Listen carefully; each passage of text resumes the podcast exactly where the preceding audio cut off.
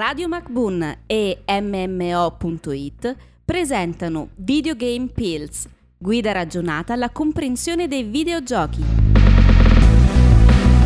Adesso parliamo degli FPS dagli anni 2010 in poi. Bentornati tutti in questa nostra serie di podcast dove smontiamo qualche preconcetto e parliamo un po' di videogiochi in senso generale. Io sono Damiano di MMO.it. Io Stan di MMO.it. E quest'oggi ci occupiamo dei videogiochi FPS degli anni 10 del 2000, caro Stan, e come non citare quelli che sono tutta una serie di reboot ovvero si sta parlando dei nuovi Doom e dei nuovi Wolfenstein. Ritorniamo agli anni 90, però eh, sì, richiamando tutti questi giochi, grandi classici che sono stati spolverati, ri- eh, rimbelliti un pochino visivamente, graficamente. Ovviamente c'è anche qualche dinamica meccanica in più, perché non si potevano lasciare come prima, se no, la gente ti ritira dentro il negozio.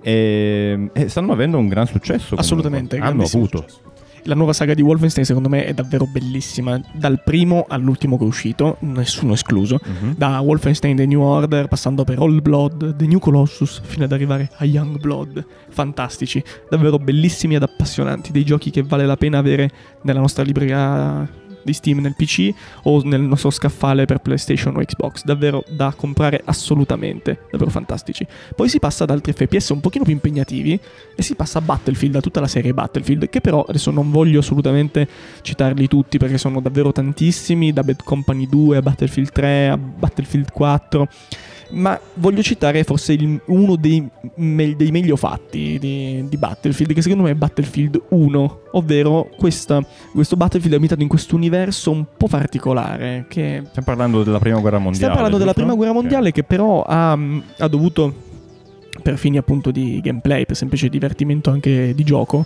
non poteva essere una guerra di trincea dove eravamo uno dall'altra parte, l'altro dall'altra, quindi ci si sparava un ne, colpo alla volta. Ne risentirebbe un po' la dinamica di sì, gioco. Diciamo che le guerre non sono, non sono, mai divertenti, però un minimo adrenaliniche devono, devono essere. Se le giochi sì. Se le giochi sì almeno.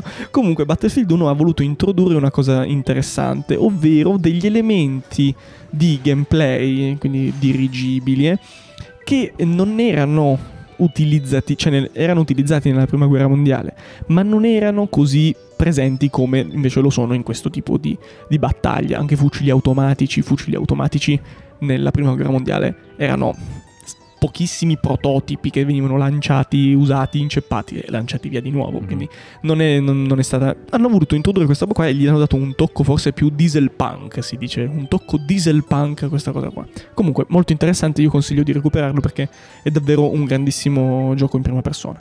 Poi passiamo al buon Far Cry di casa Ubisoft che ci vede impersonare questo, questo naufrago rapito in pare da dei pirati mm-hmm. e che si ritrova appunto a dover vagare in quest'isola per scoprire un aspetto di sé che non conosceva all'interno de- di quest'isola e liberare i suoi compagni dalle grinfie di questo pazzo psicopatico che poi è interpretato da un, un, un attore anche hollywoodiano abbastanza famoso che è stato già visto in, in, altri, in altri film e altre produzioni.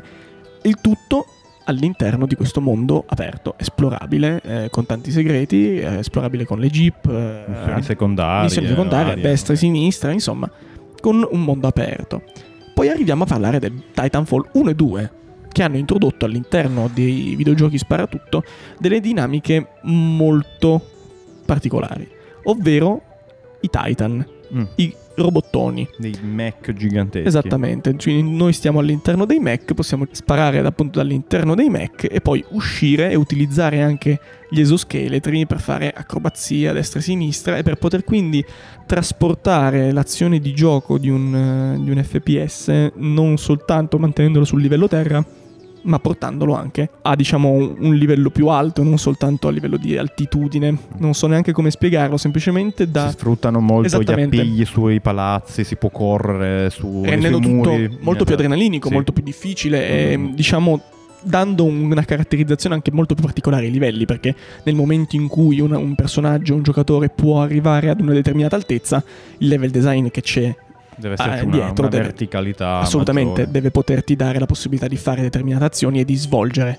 determinate attività. Per gli FPS che noi consigliamo da Videogame Pills e tutto, noi ci spostiamo invece a parlare poi di tutti gli altri giochi che noi consigliamo sempre in questi tre scaglioni, dagli anni 90, primi del 2000 e gli anni 10 del 2000.